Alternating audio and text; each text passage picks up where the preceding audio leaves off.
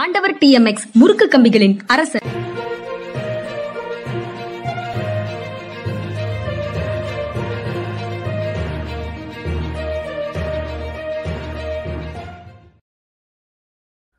வணக்கம் இது மனிதா மனிதா.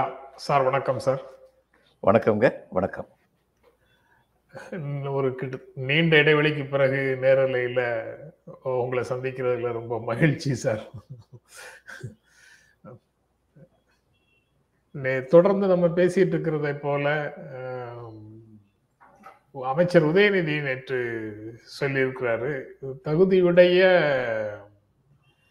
பெண்கள் வந்து முறையீடு செய்தால் நிச்சயமாக ஆயிரம் ரூபாய் கிடைக்கும் அப்படிங்கிறத அவர் வலியுறுத்தி சொல்லியிருக்கிறாரு.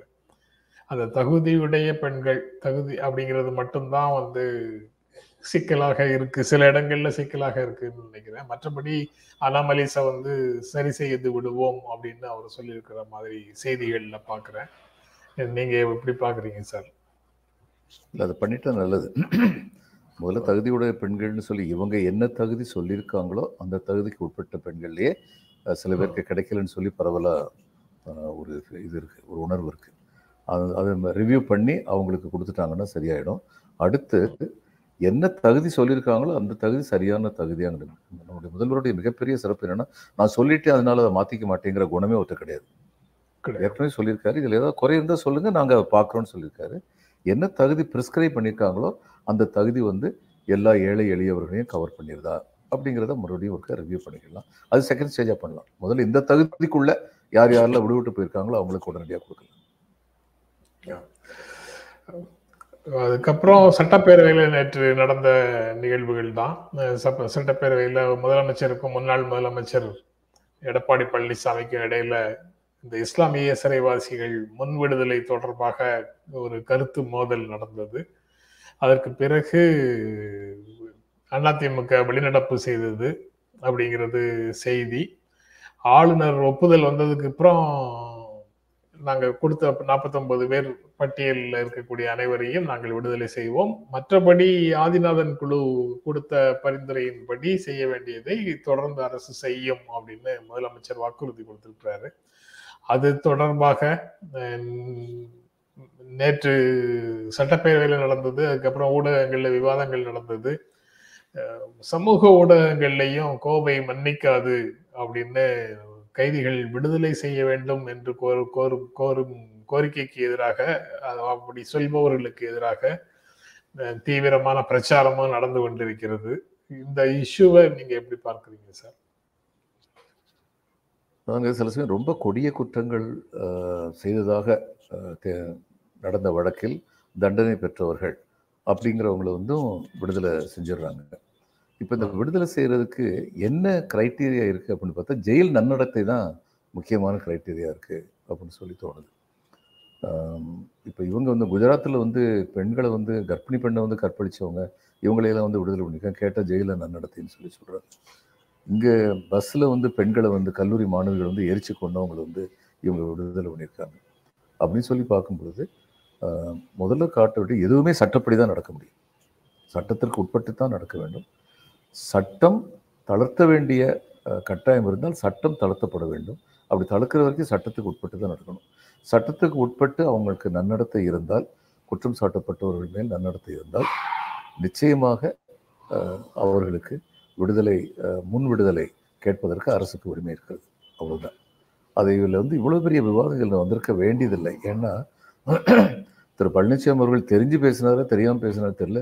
முதல்வர் ஏற்கனவே சொல்லி பின்னாடி பதில் சொல்லியிருக்காரு. கோப்புகள்லாம் வந்து ஆளுநருடைய பரிசீலனைக்கு அனுப்பப்பட்டிருக்கிறது. அவர் கையெழுத்து போட்டதுக்கப்புறம் நாங்கள் விடுதலை பண்ணிடுவோம் அப்படின்னு சொல்லி சொல்லியிருக்காரு. எந்தெந்த கோப்புகளில் பெயர்கள் குறிப்பிடப்பட்டிருக்கின்றனவோ அவங்க அத்தனை பேரையும் உடனடியாக விடுதலை பண்ணிடுவோம் அப்போ இவர் அதிமுகலேருந்து அதான் நல்ல ரிலேஷனில் இருந்தாங்கல்ல? இப்போ இல்லை. ஆனால் பர்சனலாக அவரோட நல்ல ரிலேஷன் இருக்கலாம். போய் சொல்ல வேண்டியதான ஆளுநர்ச்சா இது எங்களுக்கு ரொம்ப முக்கியமான பிரச்சனை அப்புறம் இவர் வந்து இன்னொரு கேள்வி கேட்குறாரு பத்து வருஷமாக நீங்கள் என்ன பண்ணிகிட்டு இருந்தீங்க? அப்படின்னு சொல்லி கேட்குறாரு. இந்த மாதிரியான விவாதங்கள் வந்து சபையுடைய மாண்பை குறைக்கிறது தான். ஏன்னா முதல்வர் இப்படி கேட்கும்போது அவங்க இன்னொரு விஷயத்தில் நீங்கள் பத்து வருஷம் என்ன பண்ணீங்க? நீங்கள் அஞ்சு வருஷம் என்ன பண்ணீங்கன்னு கேட்பாங்க. இதெல்லாம் பற்றி பேசுகிறது வந்து சபையுடைய நேரத்தை வீணடிக்கிறது. இதுக்கு முன்னாடி என்ன பண்ணிக்கிட்டு இருந்தாங்களோ அதை பற்றி தெரியாத மாதிரி இவங்க பேசுகிறதும் அதை குறிப்பிட வேண்டிய கட்டாயத்திற்கு முதல்வர் ஆகிறதும் இதெல்லாம் வந்து சபையுடைய நேரத்தை வீணடிக்கிறது. என்ன செய்யணுமோ அதை செய்யணும். அதை பற்றி என்ன விவாதம் நடத்தணுமோ அந்த விவாதத்தை நடத்துவோம் அப்படின்றது தான் ஆரோக்கியமானதாக. இருக்கும் நேரலையில மீண்டும் மனிதா மனிதா காண்பதற்கு மகிழ்ச்சி நேரலைக்கு வாழ்த்துக்கள் அப்படின்னு நிறைய நண்பர்கள் நேரலையை வரவேற்றிருக்கிறாங்க.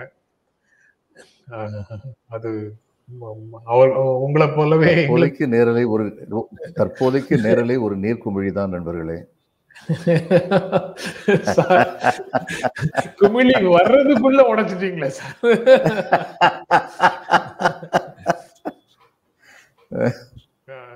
இன்னும் ஒரு பத்து பதினஞ்சு நாள்ல வந்து அந்த டே நைட் சேவிங் வரும்போது எப்படியும் ஒன் ஹவர் கிடைக்கும் சார். அதனால நேரலைக்கு அது வரைக்கும் கொஞ்சம் கஷ்டப்பட்டு பாதி நாட்கள் நேரலையாவது முயற்சி பண்ணலாம். வாய்ப்பு கிடைக்கும் போதெல்லாம் கண்டிப்பா. கண்டிப்பா. கண்டிப்பா. நீங்க பழைய விஷயங்களை கிளர் கிள கிளறது தொடர்பாக நீங்க சொன்னீங்கல்ல சார். பத்து ஆண்டுகளாக நீங்க செய்ததெல்லாம் என்ன? இப்போ என்ன திடீர் பாசம் அப்படின்னு கேட்கறதும் அவர் ரொம்ப நேர்மையாக அந்த கூட்டணியில இருக்கும்போது அந்த கூட்டணியினுடைய நிர்வ நிர்பந்தம் காரணமாக சில விஷயங்களை செய்ய வேண்டியது இருந்தது அப்படின்னு சொல்றதையும் எப்படி பாக்குறீங்க? அதை வந்து தவறான ஒரு விஷயத்தை செஞ்சிருக்கோம் அப்படின்னு கிட்டத்தட்ட அட்மிட் பண்ற மாதிரியே அவர் பேசுறாரு. கூட்டணி காரணமாக நாங்கள் அதை செய்தோம் அப்படிங்கறத சொல்றாரு. அப்போ அவருக்கு இன்னைக்கு கேட்கறதுக்கு என்ன உரிமை இருக்கு? இன்னைக்கு இவங்கள கேள்வி கேட்கறதுக்கு என்ன உரிமை இருக்கு?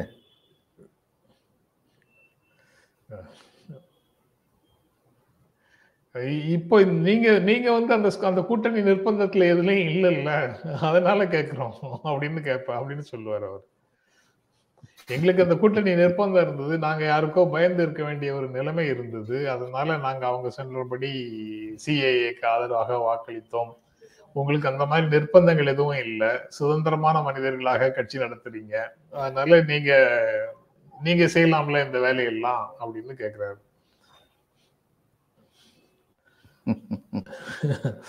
இது எப்படி இருக்குன்னா நாங்க பயந்தவங்க தான் பயந்து பயந்து தான் இருந்தோம். எங்களை பத்தி எதுக்கு பேசுறீங்க? நீங்க தான் தைரியசாலி நீங்க பண்ண வேண்டியதெல்லாம் பண்ணுங்கன்னா பயந்தவங்க ஆட்சியிலே இருந்துடக்கூடாதே ஆட்சியை விட்டுட்டு போயிருக்கணுமே. ஏன்னா பயந்ததுனால நாங்க நல்லாட்சி நடத்தல. நடுநிலைமையோட நடந்துக்கல. தேவையானவங்களுக்கு செய்ய வேண்டியதை செய்யல. ஏன்னா எங்களுக்கு வந்து அழுத்தம் இருந்தது அப்படின்னு சொல்றவங்க இதுவரை ஆள்வதற்கும் தகுதி இல்லாதவர்களாக இருந்திருக்கின்றார்கள்.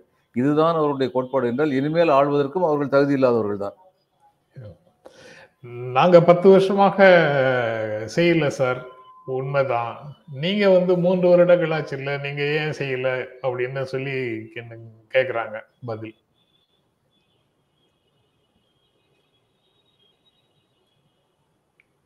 தேங்க்ஸ் அஹ், இப்ப சரியாயிடுச்சு சார். அதாவது நாங்கள் பத்து வருஷம் செய்யலைன்னு அட்மிட் பண்ணிட்டு இந்த நூ மூணு வருஷம் நீங்கள் ஏன் செய்யலைன்னு கேட்டாருன்னா அதுக்கும் முதல்வர் பதில் சொல்லியிருக்காரு. நாங்கள் கோப்புகளை அனுப்பியிருக்கோம் ஆளுநர் வந்து கையெழுத்திட்டவரின் அவருடைய நாங்கள் விடுதலை செய்வோம்னு சொல்லியிருக்காரு. இதுக்கு மேலே சொல்கிறதுக்கு இதில் என்ன இருக்கு?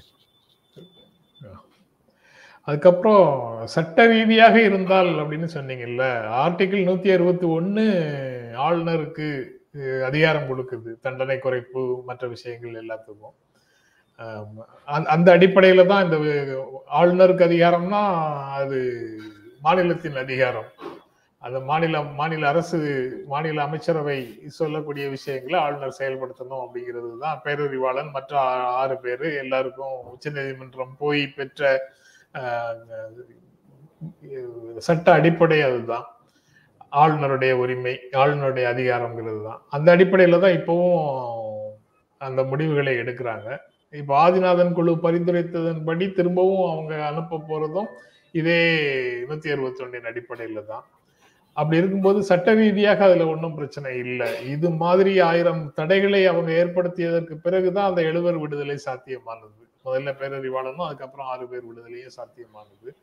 அதனால இதுலயும் அதே மாதிரி ஒரு நடைமுறை தொடரும். ஆனா ஆளுநர் இப்பவும் நீ உச்சநீதிமன்றம் போய் விடுதலை ஆகுவதற்கு தான் வழிவகுப்பாரா? இல்ல கடந்த முறை ஏற்பட்ட அனுபவம் காரணமாக அந்த உச்சநீதிமன்ற தீர்ப்புகளின் அடிப்படையில இப்போ வந்து முடிவெடுப்பாரா? அப்படிங்கிற கேள்வி திரும்பவும் வருது. முன் உதாரணத்தை வச்சு பார்த்தா அவர் வந்து சும்மா உட்காந்துக்கிட்டு இருக்கிறதுக்கு இவங்க நீதிமன்றத்துக்கு போக வேண்டிய கட்டாயம் ஏற்படும். இவங்களை விட அந்த பாதிக்கப்பட்டவர்கள் நீதிமன்றத்துக்கு போக வேண்டிய கட்டாயம் ஏற்படும். அப்போ பாதிக்கப்பட்டவர்கள் போனதுனால நீதிமன்றம் வந்து உத்தரவிடும். உத்தரவிடக்கூடிய சூழ்நிலை வரலாம்.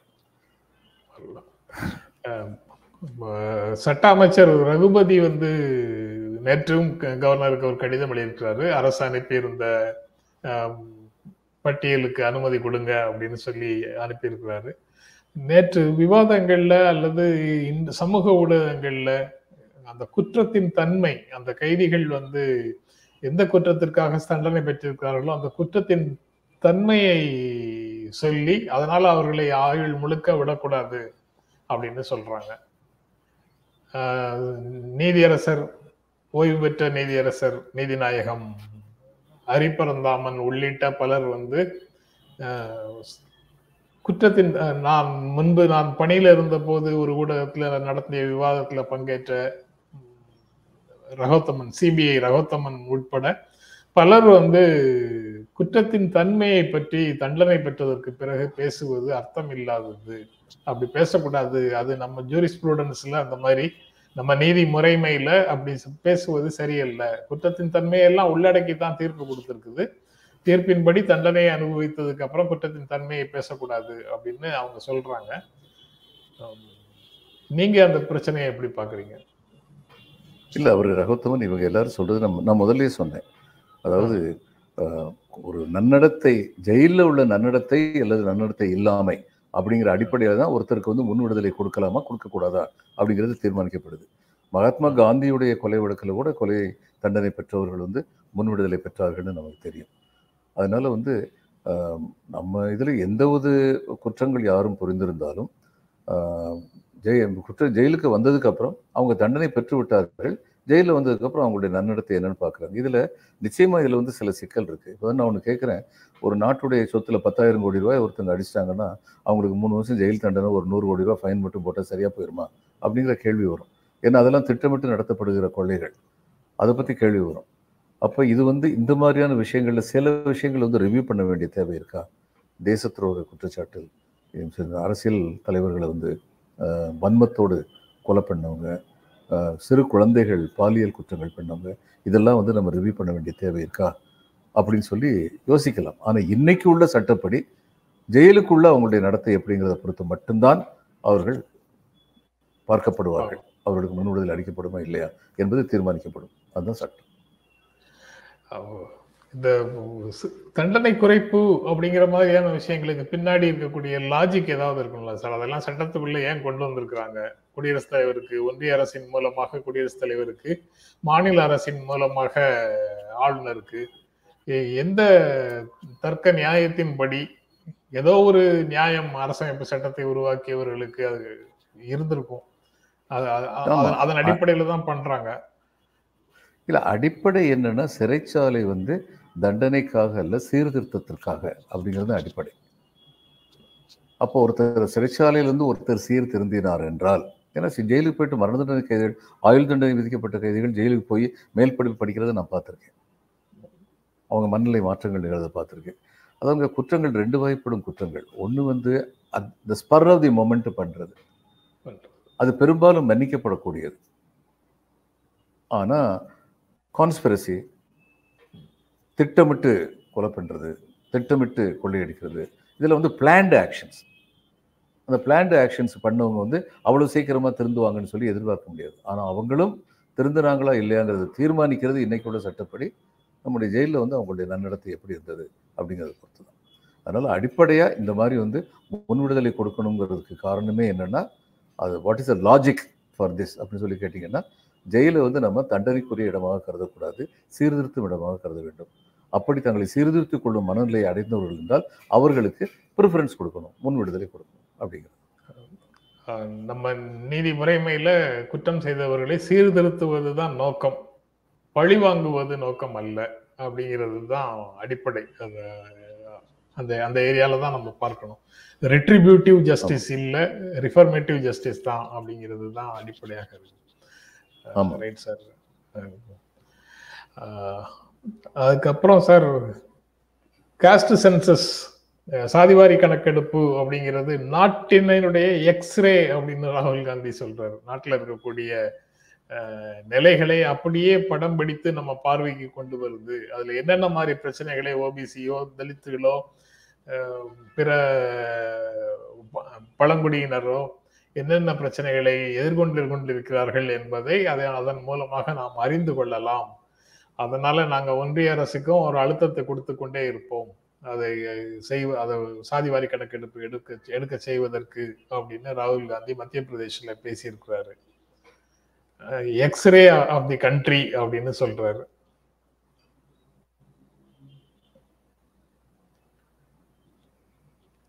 ஒரு சரியான ஓமை மூலம் தான் சொல்லியிருக்காருன்னு நினைக்கிறேன் நான். சரியான ஓமை மூலம் தான் சொல்லியிருக்கிறாரு அப்படின்னு சொல்லி நினைக்கிறேன். ஏன்னா the dirt within hmm. Which is not visible அப்படிங்கிறது இப்படிப்பட்ட சர்வே மூலம் வெளிப்படும். அதுக்கு அந்த எக்ஸ்ரேங்கிற உதாரணத்தை சரியாக சொல்லியிருக்காரு அப்படின்னு சொல்லி நினைக்கிறேன். இந்த எக்ஸ்ரே மூலம் வந்து சிறு பிற்பட்டவர்களாக கருதப்பட்டு கொண்டிருப்பவர்கள் சில பேர் முற்பட்டவர்கள் ஆகிவிட்டார்கள்ங்கிறதும் வர முடியும். அதுவும் தேவைதான். அப்படி இருந்தாங்கன்னா அவங்கள வந்து முற்பட்டவர்களாக தான் கொண்டு வந்துடணும். அதுவும் தேவைதான். அதே சமயம் பிற்படுத்தப்பட்ட மிக மிக பிற்படுத்தப்பட்டவர்களாக எந்த வசதியும் இல்லாமல் இத்தனை சட்டங்கள் போட்டும் அந்த அதற்கான வாய்ப்பினை பெறாமல் இருப்பவர்களையும் இது சரியாக சுட்டி காட்டும் இந்த சர்வே வருது அதனால் இந்த சர்வே ரொம்ப முக்கியம். சந்தேகமே இல்லை முக்கியம். சர்வே வேணும். அந்த கோரிக்கையை அடிப்படையாக வச்சுட்டு காங்கிரஸ் கட்சி பாய்ச்சலாக பிரச்சாரத்தை பண்ணிக்கொண்டே இருக்கிறது செய்து கொண்டே இருக்கிறது. ஆனா இன்னொரு பக்கம் ரெ- ரெண்டாயிரத்தி பத்துல ஒரு எஃப்ஐஆர் போட்டிருக்கிறாங்க காஷ்மீர்ல ஒரு கான்ஃபரன்ஸ் ஒரு கருத்தரங்கத்துல கலந்து கொண்டதற்காக அருந்ததி ராய். அந்த எஃப்ஐஆரை தூசி தட்டி எடுத்து ஆன்டி டெரர் கேஸ் வந்து அருந்ததி ராய் மேல ப்ரொசீட் பண்ணலாம் அப்படின்னு அரசு முடிவு செய்திருக்கிறது. ஆராசா சொந்தமான திராவிட முன்னேற்ற கழகத்தினுடைய முன்னாள் ஒன்றிய அமைச்சர் ஆராசாவோட பதினைந்து அசையா சொத்துக்கள் முடக்கப்பட்டிருக்கிறது ஏடியால. ஆம் ஆத்மி கட்சியினுடைய அமானத்துல்லா அப்படிங்கிற எம்எல்ஏ வீடுகளில் இடி ரைடு ஏற்கனவே போன கைது செய்யப்பட்டு அல்லது ரைடு நடத்தி கைது செய்யப்பட்டு பெயிலில் போன வருஷம் தான் அவரை பெயிலில் விட்டாங்க. இப்போ மீண்டும் அவர் வீடுகளில் ரைடு கரூரில் மணல் குவாரிகள் மேலே ரைடு கிட்டத்தட்ட எல்லா இடங்களிலும் விசாரணை அமைப்புகள் முழுமூச்சாக செயல்படுகின்றன. நாட்டுக்கு நல்லது. அது எல்லாரும் எல்லார் மேலேயும் தவறு செய்தவர்கள் எல்லார் மேலேயும் விசாரணை அமைப்புகள் நடவடிக்கை எடுத்தா நாட்டுக்கு நல்லதுன்னு தான் நம்ம சொல்ல முடியும். வேற ஒன்றும் சொல்ல முடியாது. ஆனா இது எல்லாமே எதிர்த்தரப்பு எதிர்க்க அரசை எதிர்க்கக்கூடியவர்களுடைய இடங்களாக பார்த்து ரெய்டு நடக்குது முடக்கப்படுகிறது. அது அது தொடர்ந்து நடக்குது. ரொம்ப வெளிப்படையாக பல இடங்கள்ல எ- எல்லாருமே கருத்து சொல்லிட்டு இருக்கிறாங்க. எதிர்க்கட்சிகளுடைய எதிர்ப்பை முடக்குவதற்காகத்தான் அப்படின்னு இதனால எதிர் எதிர்க்கட்சிகளுடைய எதிர்ப்பு அடங்கி விடுமா அப்படிங்கிற கேள்வியும் வருது. நீங்க எப்படி பார்க்கறீங்க சார்? இந்த செரி பிக்கின்னு சொல்லுவாங்கல்ல அது மாதிரி. பிக் அண்ட் சூஸ் அப்படிங்கிற மாதிரி பண்ணால் அது வந்து நாட்டின் நலனுக்காக செய்யப்படுவதில்லை தங்கள் கட்சியின் நலனுக்காக செய்யப்படுது. இன்னைக்கு பிஜேபி பண்ற இந்த இவங்க எதிர்க்கட்சிக்காரங்க மேல நடத்துற அத்தனையும் அவங்கள முடக்கணும் அவங்கள வந்து டிப்ரெஷனுக்கு உள்ளாக்கணும். முடிஞ்சால் தங்கள் கட்சியில் தங்கள் கட்சியில் இழுத்தோன்னு அவங்களாம் நல்லவங்களாயிடுறாங்க போல. ஏன்னா அதுக்கப்புறம் அவங்க மேலே எந்த கேஸும் இருக்க மாதிரி தெரியல. கேஸ் இருக்கலாம் அதில் என்ன நடவடிக்கை இருக்க மாதிரி தெரியல. அந்த மாதிரி பண்ணுறதுனால வந்து ஜனநாயகத்துக்கு இது ஒரு ஆபத்து. இந்த மாதிரி பிக் அண்ட் சூஸாக இருக்கிறது. குற்றம் இழைத்தவர்கள் யாராக இருந்தாலும் அவர்கள் நீதி நிர்வாகத்தின் கீழ் கொண்டு வரப்பட வேண்டும். அதில் வந்து சந்தேகமே கிடையாது. ஆனால் நான் ஏற்கனவே சொன்னபடி பிக் பாக்கெட் என்று சந்தேகப்படுபவர்கள் மேல் பாயும் உங்களுடைய இடி சிபிஐ வருமான வரித்துறை எல்லாம் உங்களால் முகமுடி கொள்ளையர்கள் என்று இனங்காட்டப்படுபவர்கள் மேல் ஏன் பாய மாட்டேன்னுகிறது அப்படின்னு அரசை பார்த்து கேள்வி கேட்க வேண்டியிருக்கு. இங்க சபாஷ் அக்ஷி அப்படிங்கிற சபாஷ் அக்ஷி ஒரு கேள்வி கேட்டிருக்கிறார் சார். நம்முடைய ஊடகங்கள் மாநில அளவிலான ஊடகங்களும் சரி தேசிய அளவிலான ஊடகங்களும் சரி பெரும்பாலும் கட்சி அரசியல் நிகழ்வுகளையே முழு நேரமும் செய்தியாக்கி கொண்டே இருக்கின்றன. அரசின் சேவைகளை ஒன்றிய அரசோ மாநில அரசோ சேவைகளை எப்படி கொடுக்குது மக்கள் எவ்வாறு துன்பப்படுகிறார்கள்ங்கிறத பேசுவதே இல்லை அப்படின்னு ஒரு கேள்வியை முன் வச்சிருக்கிறாரு. எனக்கு அதை பா பார்க்கும்போது எனக்கு என்ன தோன்றுகிறதுன்னா இரண்டும் வேறு வேறுவா அரசின் சேவைகளை கொடுக்க வேண்டிய பொறுப்பு அரசாங்கத்தில் பொறுப்பில் இருக்கிறவர்களுக்கு இருக்கு. அரசாங்கத்தில் பொறுப்பில் இருக்கிறவர்கள் அரசுக்கு அரசாங்கத்தின் பொறுப்புக்கு வர விரும்புபவர்கள் அரசியல் கட்சிகளை சேர்ந்தவர்களாக இருக்கிறார்கள். நியூஸ் மீடியாவுக்கு நியூஸ் மேக்கர்ஸ் தான செய்தியாக பேசுபொருளாக இருப்பாங்க. சேவைகள் தொடர்பான அதுல சரியாக வரல அப்படிங்கிற மாதிரியான பிரச்சனைகள் இருந்தால் அதை பற்றி பேசும். அது அவ- அரசினுடைய கவனத்திற்கு கொண்டு செல்வதற்காக பேசும். மற்றபடி அது முக்கியமான பொருளாக முதன்மையான பொருளாக வரணும்னா மிகப்பெரிய அளவுல பெரிய தப்பு நடந்தா தான் பேசுவாங்க. மற்றபடி புதிதாக பெரிய அளவுல நன்மை பயக்கக்கூடிய திட்டங்கள் வந்தாலும் பேசுவாங்க. மற்றபடி டெய்லி ஆபீஸ்ல அரசு அலுவலகங்கள்ல ருட்டீனா நடக்கக்கூடிய விஷயங்களை ஊடகங்கள் பேசுமா பேசாது அப்படின்னு தான் நான் நினைக்கிறேன். நான் மீடியா சைட்ல இருந்து நான் பார்க்கிற பார்வையை நான் சொல்றேன். நீங்க வந்து எப்படி நீங்க பார்க்கறீங்க? சரியா சொல்றீங்க. ஆனா அது ஒரு குறைபாடு தான். இப்ப விஸ்வநாத் ஆனந்துக்கு கொடுக்க வேண்டிய ஸ்பேஸ் வந்து நியூஸ் பேப்பர்ஸ் கொடுக்கல. வெங்கட் வெங்கடேசன் அவர் வெங்கட் நாராயண். இதுல இப்ப லண்டன்ல இருக்காரு. அவர் வந்து நோபல் பரிசு வாங்கினாரு. நம்முடைய தமிழர். அவருக்கு கொடுக்க வேண்டிய இடம் வந்து கொடுக்கப்படவில்லை. நம்ம யார் வந்து நம்முடைய மாடலா வச்சிருக்கணுமோ அவங்கள பத்தி கொஞ்சம் அதிகமா பேசணும் ஊடகங்கள்லாம். அது பற்றி பேசப்படுவதில்லை. இப்ப சுதந்திர போராட்டம் சொல்லி வந்தா வீரமங்கை வேலுநாச்சியார் வந்து என்ன ரோல் ப்ளே பண்ணாங்கிறத பற்றி என்ன பெண்மை விழித்தெழுந்தது போரிடுவதற்கு துடித்தெழுந்தது. அது ரொம்ப பெரிய விஷயம் அந்த காலத்துல.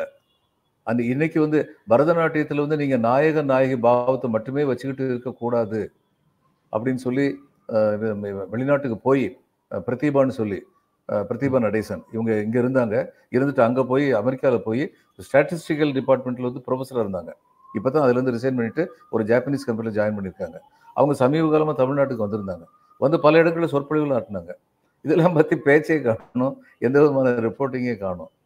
நான் உங்கள்கிட்ட சொன்னேன் ஏதோ ஒரு இடத்துல வந்து போய் ஒரு இதுல வந்து பழக்கடையில ப- இது தள்ளு வண்டியில பழம் வித்துக்கிட்டு இருக்க ஒரு பொண்ணு வந்து எண்பத்தஞ்சு இது. எழுபத்தஞ்சு பெர்சன்ட் வாங்கியிருக்கு. அது கல்லூரியில சேர்ந்துருக்கு. இதை பத்தி நம்ம வந்து இங்க வந்து சொன்னோம். நம்முடைய வாசகர்கள் பாராட்டினாங்க. நீங்க பாராட்டினீங்க. இந்த மாதிரி நிகழ்வு நம்ம கண்ணுக்கு மட்டும்தான் தெரியணுமா? பொது ஊடகங்கள் கண்ணுக்கு ஏன் தெரிய மாட்டேங்குது? So why not you develop a positive attitude நல்ல செயல்களை வந்து சொல்றது மூலம் இன்னும் பத்து பேர் அந்த நல்ல செயலை செய்யறதுக்கு நம்ம ஊக்குவிப்போமே. அரசியல்லே வந்து எத்தனை நல்ல செயல்கள் நல்ல நிகழ்வு நடக்கின்றன இது பண்ணிக்கிட்டு விபத்தில் மாட்டிக்கிட்டு அவர் வந்து அமைச்சர் தன்னுடைய வேலையெல்லாம் விட்டுட்டு தன்னுடைய காரில் ஏற்றிட்டு போனதை கொஞ்ச நாளைக்கு முன்னாடி படித்தோம் இந்த மாதிரி நல்ல செயல்கள் நிறைய நடக்குது. இந்த பிளாக் அண்ட் ஒயிட் கான்செப்ட் இருக்கு பாருங்க. அரசியல்வாதினாலே இதில் காமிப்பாங்க. சினிமாவில் அரசியல்வாதினாலே அயோக்கியதன் பண்ணுவாங்க. அதிகாரினாலே ரொம்ப யோக்கியவங்களாக இருப்பாங்க. ஒரு அதிகாரி வந்து இவங்களால் ரொம்ப அழுத்தப்படுவார். இந்த மாதிரி வந்து யூனிஃபார்மிட்டி எங்கேயுமே கிடையாது. இதில் கீழே உள்ள கிளாஸ் ஃபோர் ஸ்டாஃப்லேருந்து மேலே உள்ள அமைச்சர்கள் வரைக்கும் எல்லா மட்டத்திலையும் வந்து மட்டமானவர்களும் இருக்கிறார்கள் மேலானவர்களும் இருக்கிறார்கள் எல்லாத்துலேயுமே. அப்போ இந்த மேலானவர்களை பற்றி நம்ம வந்து பேசலாமே? இவர் பா பா ஜீவானந்துடைய நாணயத்தை பற்றி நம்ம திரும்ப திரும்ப சொல்லலாமே? அவர் எப்படி வந்து இருந்தார் அப்படின்னு சொல்லி இது மற்றவர்களை ஊக்குவிக்குமே? நம்ம மக்களுக்கும் தெரியுமே இப்படியெல்லாம் இருந்தாங்க இப்படிப்பட்டவங்களா மற்றவங்களும் இருக்குன்னு சொல்லி கேட்குற திராணி வருமே? நல்ல அரசியலை பற்றி மட்டும் பேசலை. அரசியலுடைய அழுக்கை பற்றி தான் அதிகமாக பேசுகிறாங்க ஊடகங்கள் வந்து. அது ஒரு தவறு தான் நம்மகிட்ட நம்முடைய வாழ்வின் பல அம்சங்கள் இருக்கிறது. அரசியலும் சினிமாவும் மட்டும் நம்முடைய வாழ்வுடைய அம்சங்கள் இல்லை. இது முக்கியமான விஷயம் என்னன்னா இந்த யூடியூப்ல வந்து அறுநூறு கோடி வந்துருச்சு இவங்களுக்கு ஜெயிலருக்கு. நூறு கோடியில இருந்து இரநூறு கோடி வந்துச்சுன்னு ஒருத்தர் எழுதுவார். இன்னொருத்தர் இந்த பார்க்கிங் ஃபீஸ் எல்லாம் சேர்த்து எழுதுறாங்கய்யா இது ரொம்ப முக்கியமான விஷயம். எனக்கும் உங்களுக்கும் இந்த நாட்டுக்கு இது எந்த விதத்தில் முக்கியமான விஷயம்? நல்லா ஓடட்டும் ஒரு படம். அதை தவிர வேறு நியூஸே கிடையாதா? அதுக்கு போட்டி போட்டு போட்டி போட்டு எழுதுறதுல ரெண்டு பேர் காசு சம்பாதிக்கிறாங்களா யூடியூப்ல. இது மாதிரி பல குறைகள் இருக்குது நம்முடைய மென்டல் மெச்சூரிட்டிங்கிறது இன்னும் அதிகரிக்க வேண்டியிருக்கு. அதனால அவர் சொல்றது வந்து ரொம்ப சரிதான். இல்ல அரசியல்ல நடக்கக்கூடிய அழுக்குகள் அப்படின்னு சொல்றது வந்து அரசமைப்பு உருவாக்கி வைத்திருக்கக்கூடிய சட்டங்கள்ல இருந்து பிறழ்வது தானே சார் அதுல பேசு பொருளாகுது அல்லது மனித விழுமியங்கள் மனித அறங்கள் அப்படின்னு நாம புரிந்து வைத்திருக்கக்கூடிய விஷயங்கள்ல இருந்து எதுலெல்லாம் மாறுபடுகிறார்களோ அதை பற்றி பேசுவது தானே பேசு பொருளாகுது அது வந்து நெகட்டிவ் ரிப்போர்ட்டிங் அப்படின்னு சொல்ல முடியுமா?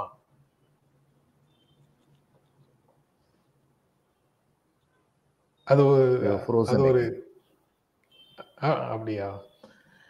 அது வந்து நெகட்டிவ் ரிப்போர்ட்டிங்னு சொல்ல முடியுமா? அரசமைப்பில் இருக்கக்கூடிய குறைகள் தானே அதுல வருது. சரிங்க. அரசமைப்பில் உள்ள குறைகள் மட்டும் வந்தால் சரி. அவங்களுடைய ஆட்டிடியூடு என்ன? போன எலெக்ஷனில் வந்து ஒரு சில ஊடகங்களை பார்க்கும்போது வேதனை அந்த ஊடகங்கள் என்ன சொல்கிறாங்க எல்லாம் வந்துருச்சு. இன்னும் ஸ்வீட் பாக்ஸ் வரலன்னா எப்படி இந்த எலெக்ஷனை நடத்துதுன்னு தொண்டர்கள்லாம் வந்து ரொம்ப கஷ்டப்பட்டுக்கிட்டு இருக்காங்க. அவருக்கு லட்டு போய் சேர்ந்துருச்சு. இவருக்கு இன்னும் லட்டு போய் சேரலை. ஏன் அதை இவங்க கண்டிக்கிறாங்களா? அந்த லட்டு போய் சேர்றதும் சேராதும் தப்புன்னு. கண்டிக்கல. அங்கே போய் சேர்ந்துருச்சு இங்கே போய் சேரலையேங்கிறது தான் பிரச்சனையாக இருக்குது இது என்ன பாசிட்டிவ் ரிப்போர்ட்டிங் இது? அந்த அழுக்குகளை ஆதரித்து பேசுவது போன்ற ஒரு மனப்பான்மை காணப்படுகிறது. அது ரொம்ப தவறு. There is something wrong basically wrong our the approach of most of the general media அதுதான் உண்மை. அதுக்கப்புறம் ஊடகங்களை பற்றி தான் ப்ரொஃபஸர் நஜ் ஃபாசில் ஃபாசிலும் சொல்றாரு. வணக்கம் சார். சர்வதேச நிகழ்வுகள் தமிழ் ஊடகங்கள்ல விவாதிப்பது இல்லை. அதையும் கொஞ்சம் விவாதித்தால் நன்று அப்படின்னு சொல்றாரு. ஆஹ் சர்வதேச சர்வதேச விஷயங்கள் மட்டும் இல்ல சர்வ இந்திய விஷயங்களே வந்து தமிழ் ஊடகம் வந்து பல சமயங்கள்ல சொல்றது இல்ல மற்ற மாநிலங்களில் நடக்கிறத பற்றிய ஒரு விழிப்புணர்வை நம்ம மாநில மக்களுக்கு ஏற்படுத்தலாமே. நல்ல விஷயங்கள் கெட்ட விஷயங்கள் இதை பற்றின விழிப்புணர்வு ஏற்படுத்தலாமே. நமக்கு வந்து ஸ்டேட் கவர்மெண்ட் தெரியும் அதுக்கப்புறம் சென்ட்ரல் கவர்மெண்ட் தெரியும். மேற்கு வங்கத்தில் என்ன நடக்குது? குஜராத்தில் என்ன நடக்குது? மைசூர்ல என்ன நடக்குது? இதெல்லாம் நமக்கு தெரியாது. அப்படி இருக்கக்கூடாதுன்னு நினைக்கிறேன். ஹிந்து வந்து ரெண்டு காலம் வச்சிருக்காங்க. ஒரு பேஜ் வந்து இந்தியன் நியூஸ் போடுவாங்க. அதர் ஸ்டேட்ஸ் அப்படின்னு போடுவாங்க. இன்னொன்று வந்து இன்டர்நேஷனல்னு போடுவாங்க. எல்லாருமே அந்த பழக்கத்தை வச்சுக்கின்றீங்க போற சார், போக்கில் டச் பண்ணிட்டு போற மாதிரி தான் இருக்கு. இல்ல அதுக்கு வந்து இன்டர்நேஷனல் அஃபேர்ஸோட தெரிந்த ஒரு டீம் வந்து ஒவ்வொரு ஊடகங்களுக்குள்ளேயே இருக்கணும். அந்த மாதிரியான அது- அந்த மாதிரியான அமைப்பு முறையே பெரும்பாலான ஊடகங்கள்ல கிடையாது. ஆனா வெளியில மக்கள் வந்து பேச பேசுறது எப்படி பேசுறாங்கன்னா அந்த ஊடகவியலாளர்கள் அதை பற்றி பேச மாட்டேங்கிறாங்கன்னு பேசுறாங்க. ஊடகங்களுக்குள்ள அப்படி ஒரு ஸ்ட்ரக்சர் வச்சிருந்தா அது- அதை பற்றிய ஃபீட்பேக் வந்து வரும். காஸ்ட் கட்டிங் ஆஸ்டிரிட்டி மெஷர்ஸ் சிக்கன நடவடிக்கைகள்னு எப்போ வந்தாலும் இது எல்லாவற்றையும் delete பண்ணி அனுப்பிடுறது தான் ஊடகங்களுடைய பணியாக இருக்குது. அப்படி இருக்கும்போது அந்த ஊடகங்கள்ல இருந்து எப்படி உங்களுக்கு இந்த மாதிரி செய்திகள் எல்லாம் வரும் அது- ஒரு go to அஹ், ஆமா. அந்த மாதிரி நிறைய அது சொல்லுங்க சார் சொல்லுங்க sir. We go to the other important aspect சுதந்திரமான ஊடகங்கள் வேண்டும் என்றால் அவைகள் பொருளாதார சுதந்திரம் பெற்றிருக்க வேண்டும். இது ரொம்ப முக்கியமான ஒரு விஷயம். இப்போ ஸ்டேட்ஸ்மேன் வந்து இன்னைக்கு வரைக்கும் இண்டிபெண்டாக இருக்கிறது காரணம் இதில் கர்நாட் பிளேஸில் ஸ்டேட்ஸ்மேன்ஸ்க்கு ஒரு பெரிய மல்டி ஸ்டோரியோட பில்டிங் ஒன்று இருக்கு. அந்த பில்டிங் கட்டுறதுக்கு அவங்களுக்கு ஏகப்பட்ட இடைஞ்சல் பண்ணாங்க. அது எல்லாத்தையும் மீறி அந்த பில்டிங் கட்டி முடிச்சாங்க. அதில் பத்தில் ஒரு பங்கு தான் அவங்களுக்கு தேவைப்படுது. மீதி பத்தில் ஒன்பது பங்கு வாடகைக்கு விட்டுருக்காங்க. அந்த வாடகையிலேருந்து வர்ற பணத்தை வச்சு அவங்க வந்து தங்களுடைய ஊழியர்களுக்கு வந்து சம்பளம் கொடுக்க முடியும். ஊழியர்களுக்கு சம்பளம் கொடுக்கறதுலேயே வந்து சில பிரச்சனைகள் இருக்கு. கொடுக்க வேண்டிய அளவுக்கு இது பெரிய- பெரிய பத்திரிகைகள் பல பத்திரிகைகள் கொடுக்கறது இல்லை அப்படிங்கிறது இன்னொரு பிரச்சனை. ஆனால் முதல்ல தேவைப்படுறது என்னன்னா இவங்களுக்கு பொருளாதார சுதந்திரம் வேணும். பொருளாதார சுதந்திரம் வந்துச்சுன்னா கவர்மெண்ட்டுடைய அட்வர்டைஸ்மெண்ட்டை மட்டும் நம்பிக்கிட்டு வாழ வேண்டிய தேவையில்லை. அல்லது தானே தலைவா தங்க தலைவான்னு சொல்லி ஃபுல் பேஜ் அட்வர்டைஸ்மெண்ட் போட்டு அதில் மாவட்ட செயலாளர் தன்னுடைய படத்தை பெருசாக போட்டு அட்வர்டைஸ்மெண்ட் போடுவார். இந்த அட்வர்டைஸ்மெண்ட்லாம் வாங்க வேண்டிய கட்டாயம் அவங்களுக்கு இருக்காது. இது நிச்சயமாக வந்து முக்கியமான ஒரு விஷயம். பொருளாதார சுதந்திரம் வேண்டும் என்பது. பொருளாதார சுதந்திரத்துக்கு எத்தனையோ வழி இருக்குது இது பப்ளிக் லிமிடெட் ஆக்கலாம். பங்குகள் வாங்க சொல்லலாம் மக்களை. கார்டியன் இன்னைக்கு வரைக்கும் அதை செய்கிறாங்க கார்டியனுக்கு வந்து ரொம்ப பெரிய பொருளாதார பலம்லாம் கிடையாது. இல்லை லண்டன்லேருந்து வெளிவர கார்டியன் இடையில இடையில அவங்க சொல்லுவாங்க. நாங்கள் வந்து எங்களுக்கு வந்து நீங்கள் வந்து மாதம் மாதம் இந்த பணம் கொடுக்குறது அல்லது ஒன் டைமாக கொடுக்குறது இது மாதிரி ஏதாவது கொடுத்தீங்கன்னா அது வரவேற்புக்குரியது. நான் நாலு அஞ்சு தடவை பணம் அனுப்பியிருக்கேன் அவங்களுக்கு. அதனால் இந்த இது இது வாசகர்களுக்கும் இந்த விழிப்புணர்வு வர வேண்டும். இந்த நம்ம நாட்டில் எல்லாமே ஒரு பெரிய பிரச்சனைனா எல்லாத்தையுமே அடுத்தவனை செய்ய சொல்லிட்டு நம்ம சும்மா உட்காந்துருப்போம் அட்வைஸ் பண்ணுறதுக்கு மட்டும்தான் இருப்பாங்க. வாசகர்களுக்கும் பார்ட்டிசிபேட்டிவ் டெண்டன்சி இருக்கணும். அது ரொம்ப முக்கியம். அதுக்கப்புறம் ஒரு செய்தி சார் சுப்ரீம் கோர்ட் வந்து அக்டோபர் முப்பத்தொன்னாம் தேதி எலக்டோரல் பாண்ட்ஸ் தொடர்பான வழக்குகளை சேர்த்து விசாரிக்கிறேன் அப்படின்னு சொல்லியிருக்கிறாங்க. இது வந்து லீகல்லி செல்லுமா? இ- இது லீகலைசேஷன் ஆஃப் அனானிமஸ் டொனேஷன்ஸ் அதாவது யா- யார் கொடுத்தாங்கன்னு தெரியாத டொனேஷன்ஸ் அரசியல் கட்சிகள் வாங்கி வச்சிருக்குது. அதை எப்படி அனுமதிக்கிறது? அது சட்டப்படி செல்லுமா? இது வந்து தகவல் அறியும் உரிமை. மக்களுக்கு இருக்க வேண்டிய இருக்கக்கூடிய தகவல் அறியும் உரிமையை மறைத்து அது அது மறுத்து இது இப்படி ஒரு சிஸ்டத்தை வச்சிருக்கிறது சரியாங்கிறத இந்த இரண்டு ஆஸ்பெக்டை விசாரிச்சு சொல்லுங்க. நீங்க திரும்ப ஏழு ஏழு மெம்பர் அரசமைப்பு அமர்வுல போட்டு டைம் ஆக்கிடாதீங்க. தேர்தல் பார் நாடாளுமன்ற தேர்தல் வர்றதுக்குள்ள இதை விசாரிச்சு சொல்லுங்கன்னு பிரசாந்த் பூஷன் உள்ளிட்ட வழக்கறிஞர்கள் ஏடிஆர் ஏடிஆருக்காக பிரசாந்த் பூஷன் வழக்கு போட்டிருக்கிறாரு. அத உச்சநீதிமன்றம் தலைமை நீதிபதி ஏற்றுக்கொண்டு அக்டோபர் அக்டோபர் முப்பத்தொன்னாம் தேதி நாங்க விசாரிக்கிறோம் அப்படின்னு சொல்லியிருக்கிறாங்க. அந்த அந்த செய்தியை எப்படி பாக்குறீங்க சார்? பல யானைகள் ஓடிவிட்டன. கட்டுத்தறியை இப்பொழுதுதான் எடுத்து கட்ட பார்க்கின்றார்கள். என் எதிர்காலத்தில் யானைகள் ஓடாமல் இருப்பதற்கு இது உதவி செய்தால் நன்றாக இருக்கும். ஏற்கனவே வாங்க வேண்டியதெல்லாம் வாங்கிட்டாங்க. ஆளுங்கட்சி. எவ்வளோ வாங்கணுமோ? பல்லாயிரக்கணக்கான கோடி ரூபாய்கள் வாங்கிட்டாங்க. இதுதான் உண்மை. அதை வந்து வெளிப்படையாக வாங்கியிருக்கலாம். எப்படினாலும் ஆளுங்கட்சிக்கு தான் அதிகமாக கொடுப்பாங்க தொழிலதிபர்கள். இது எல்லாருக்கும் தெரிஞ்ச ஒன்று அது வெளிப்படையாக்கும் போது நாளைக்கு எதிர்கட்சி நம்மளை குறை சொல்லக்கூடாது. அவன் ஆளுங்கட்சியாக வந்துட்டா என்ன பண்ணுறதுன்னு அவங்களுக்கும் கொடுப்பாங்க. ஒரு தடவை வந்து இவர் வந்து என்னுடைய தந்தையுடைய நண்பர் ஒருத்தர் பிஸ்னஸ் பண்ணுறவர் அவர்கிட்ட வந்து ஒருத்தர் வந்து கேட்டார் நீங்கள் என்ன நீங்கள் கோயிலுக்கு டொனேஷன் கேட்டால் இவ்வளோ கம்மியாக கொடுக்குறீங்க? இல்லை இல்லை இதுக்கு பள்ளிக்கூடத்துக்கு டொனேஷன் கேட்டால் இவ்வளோ கம்மியாக கொடுக்குறீங்க? அரசியல் கட்சி டொனேஷன் கேட்டால் இவ்வளோ ஜாஸ்தியாக கொடுக்குறீங்கன்னு கேட்டதுக்கு அவருடைய பதில் என்னவாக இருந்தது? கத்தியை வச்சு கடலை மறட்டினா ஜாஸ்தியாக தானே கொடுப்போம். வந்து கையெடுத்து கும்பிட்டு கேட்டால் கம்மியாக தானே கொடுப்போம். அது மாதிரி தான் இந்த ரெண்டும் அப்படின்னு சொல்லி அவர் சொன்னார். அப்போ இந்த மாதிரியான நிலைமை வந்து தொழில் நிறுவனங்களுக்கு இருக்கு. அப்போ இதை வந்து நீதிமன்றம் தான் தலையிட்டு இதை வந்து சரிப்படுத்தணும். இவங்க புதுசாக ஒரு சட்டம் கொண்டு வந்தபோது அந்த சட்டத்தை அன்னைக்கே வந்து இதை வந்து மாற்றிருக்கணும் நீதிமன்றங்கள். இப்பயாவது சந்திரசூட சீஃப் ஜஸ்டிஸ் வந்து இந்த முடிவெடுத்தது வந்து வரவேற்க தகுந்தது தான் பாரு ஜார்ஜும் வந்து deeper analysis of party politics and governmental programmes are very much lacking in media அப்படின்னு அதே அதே விஷயத்தை இன்னொரு இன்னொரு ஆங்கிள்லேருந்து சொல்லியிருக்கிறாரு. அதான் நம்ம ஏற்கனவே அதை பேசிய சில விஷயங்கள் தான் இதுக்கும் பதிலாக வரும். யாரும் வை- வைத்து வைத்துக்கொண்டு வஞ்சகம் செய்வதில்லை அப்படின்னு மட்டும் பதில் சொல்ல முடியுது.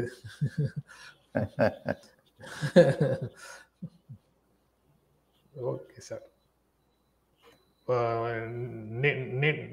கேப்டன் வந்துட்டாரு. கேப்டனும் ஒரு கருத்தை சொல்லியிருக்காரு. Nothing is settled until it is settled right அப்படின்னு அப்ரஹாம் லிங்கன் சொன்னதை சொல்றாரு. அப்ரஹாம் லிங்கன் சொன்னது ரொம்ப கரெக்ட் ஏன்னா அவர் என்ன சொன்னார்? கெட்டிஸ்பர்க் அட்ரஸ்லேருந்து சொன்னது ரொம்ப அற்புதமான ஒரு வரிகள். அவர் சொன்னார் எண்பத்தேழு ஆண்டுகளுக்கு முன்னால் four score and seven years ago our forefathers brought forth on this continent a new nation conceived in liberty and dedicated to the proposition that all men are created equal அதான் சொன்னார். இன்றைக்கு நடக்கிற சிவில் யுத்தத்துக்கு காரணம் என்ன? We are no engage in a great civil war testing whether that nation or any nation so conceived and so dedicated can long endure அது அப்படியே இன்னைக்கு இந்தியாவுக்கு பொருந்தும் நம்முடைய அரசியலமைப்பு சட்டத்தை உருவாக்கியவர்கள் ஆல் ஆர் ஈக்குவல் என்ற தத்துவத்தின் அடிப்படையில் நம்பிக்கை கொண்டு உருவாக்கினார்கள் அது நீடித்து நிலைக்குமா என்பதற்கான மாபெரும் பரிசோதனை தான் இன்று நடந்து கொண்டிருக்கின்றது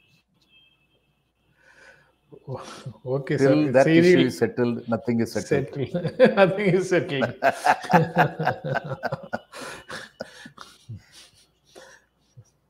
ஓ ஆம். எத்தனை நாள் கழிச்சு வந்தாலும் நந்தகுமார் அந்த ஒரே கேள்வியில கரெக்டா இருக்காரு சார். அதை விடவே மாட்டேன் அவருடைய ஞாபக சக்தியை பாராட்ட வேண்டும். இன்னைக்கு அதுக்கு மென்டலி ப்ரிப்பேர்டா வரல. அதனால இன்று இல்லைன்னு சொல்லிடுவோம் நந்தகுமாருக்கு. Okay sir.